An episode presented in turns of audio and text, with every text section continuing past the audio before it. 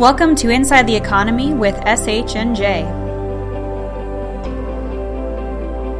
Presented by Larry Howes of Sharkey, Howes, and Javer.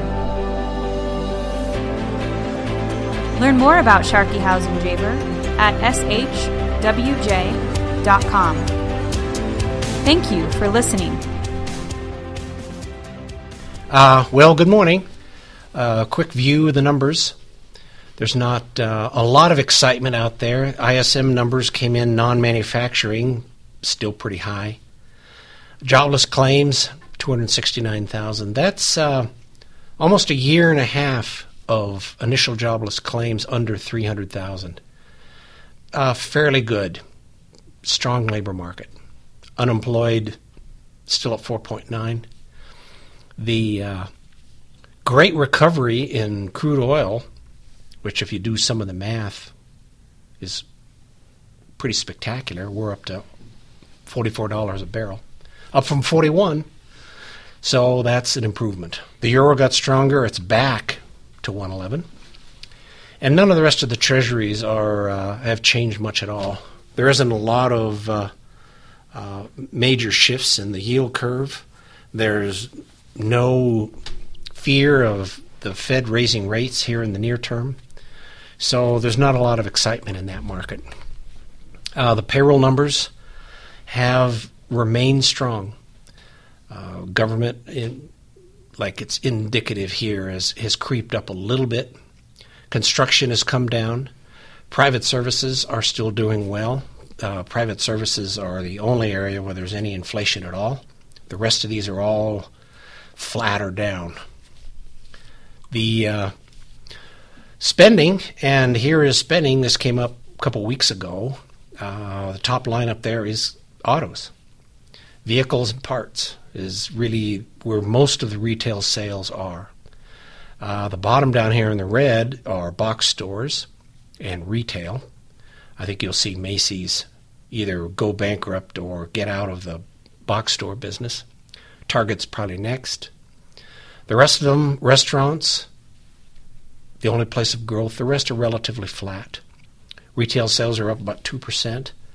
Mm, not bad. Uh, the pace of the growth of auto sales is slowing.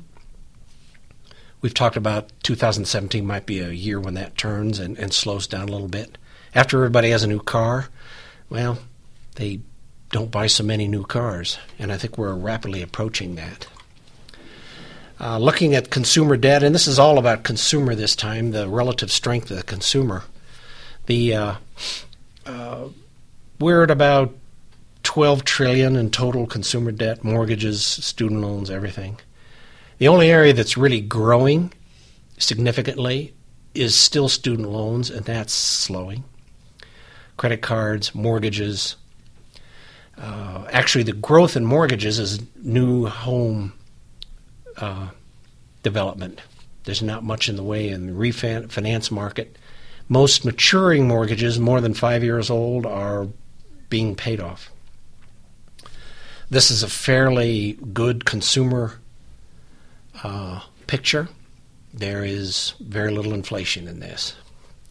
On the other side, also non inflationary, is how the household savings are holding up. Uh, broke this down by age, it came up. The green at the top are obviously the 55, age 55 and older. They're still saving a substantive amount. And the bottom in the orange there, that's the under 34. They're the new household group. They are actually spending more than they're saving, not surprising. Uh, new household development is growing once again. The uh, group that are supposed to have households, the age 35 to 44, are kind of flat. Everybody else is positive.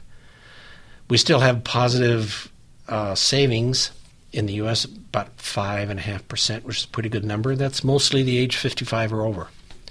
Not surprisingly.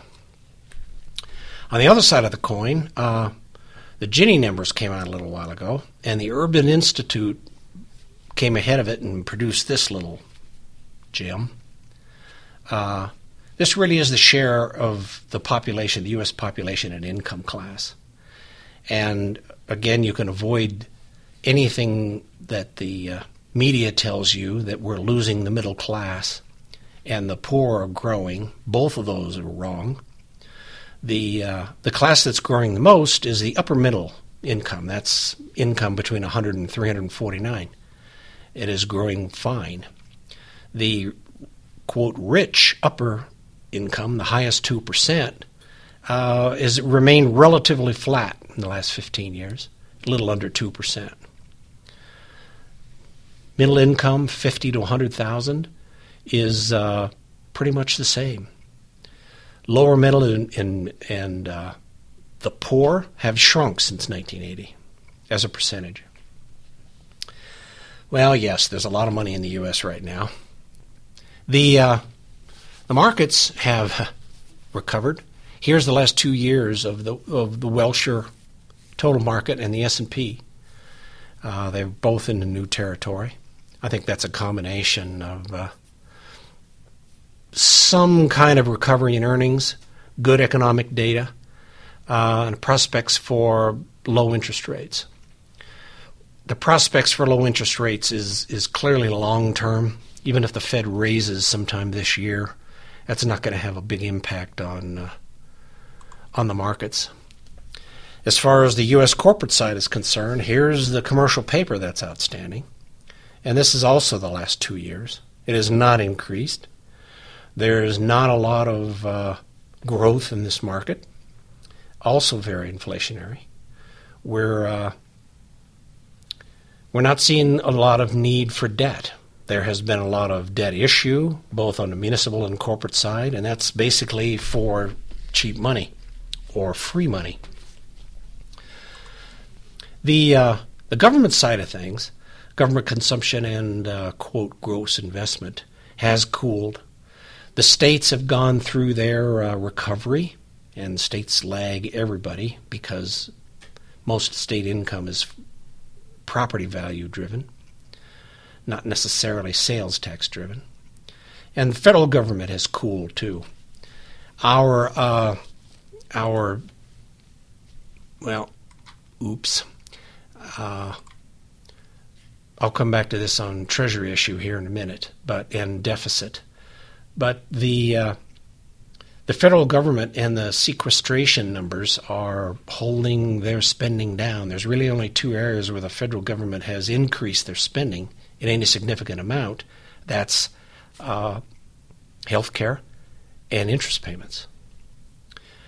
State and local governments are going to start, and especially here in Colorado, uh, are going to start another brash of debt offerings. I think there's going to be lots of them on the ballot come November. There are 20 in California that I know of, 10 or 15 in New York. They're feeling, well, it's time to start spending money, and if you look at their cycle, it's about right. We might see these numbers turn here in the near future. Here's the other side of things the last Treasury auction. This is the percentage of what's known as the indirects. Uh, indirects are not primary dealers, those that normally buy treasuries directly. This is everybody else, mostly multinationals and foreign central banks. 72% of the entire treasury auction went to uh, foreign central banks. The, uh, the treasury, again, is going through another round of popularity, especially with the prospect of some increased interest rates. Uh, wow, it is really a dichotomy. Uh, the efforts to put tools in the Federal Reserve system by raising rates are being held back by those that can't wait to have the increased rates, making them popular, driving the price up. Uh, here's the the federal deficit numbers. They really aren't very dramatic. Uh, I think that's probably the reason why the media has stayed out of it a lot of the prospects for uh, budget control are still in place. Again, the increase in the deficit, most of that, about 5.5% of the total federal, was health care. Uh, can't say off that that's a horrible place to spend money, but that's where it goes. And interest. The likelihood of the interest expense increasing has obviously increased. as valuable as the treasuries are and as popular as they are, the other side of that is our interest payments go up. On the other side of the coin, here's mostly Eastern Europe with Germany at the bottom. Uh, they've done fairly well. Romania is probably leaving, leading the, the pack. Czech Republic, Poland, uh, Slovakia are all trying to do two things. One, break their dependence upon Germany, uh, and two, be as opportunistic as they can with new markets. And I think they're making ground. I think the people that have started to show signs of of being players in the uh, global manufacturing are here. Mexico is one. As China slips, uh, Mexico, Korea, the four or five Eastern Europeans uh, have resources, reasonable personnel, and their growth numbers are good. What are the what are the Eastern Europeans doing to growing their economies? Uh, they are trying to mostly these are especially Romania and Bulgaria, uh, government sponsored deals to get back into manufacturing. Now, Poland, it was shoes. And Poland has done that before. A couple of decades ago, they were major shoe manufacturers till Vietnam took it over. They're trying to get back into that business again. Uh, Romania, they're trying to be exporters through the Black Sea, through the, the Bosphorus, out into the Mediterranean. I mean, they're they have they got a couple of ports there. Uh, Czech Republic, they're trying to do electronics and assembly.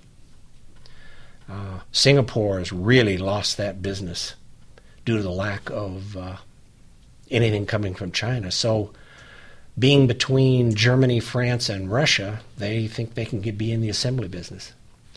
We hope for the best. The uh, well, there's a little section here missing, but uh, just a reminder that the equity markets in the U.S. are back in a new record territory for not a lot of great reasons other than nothing is bad. So uh, that's it for now. Thanks.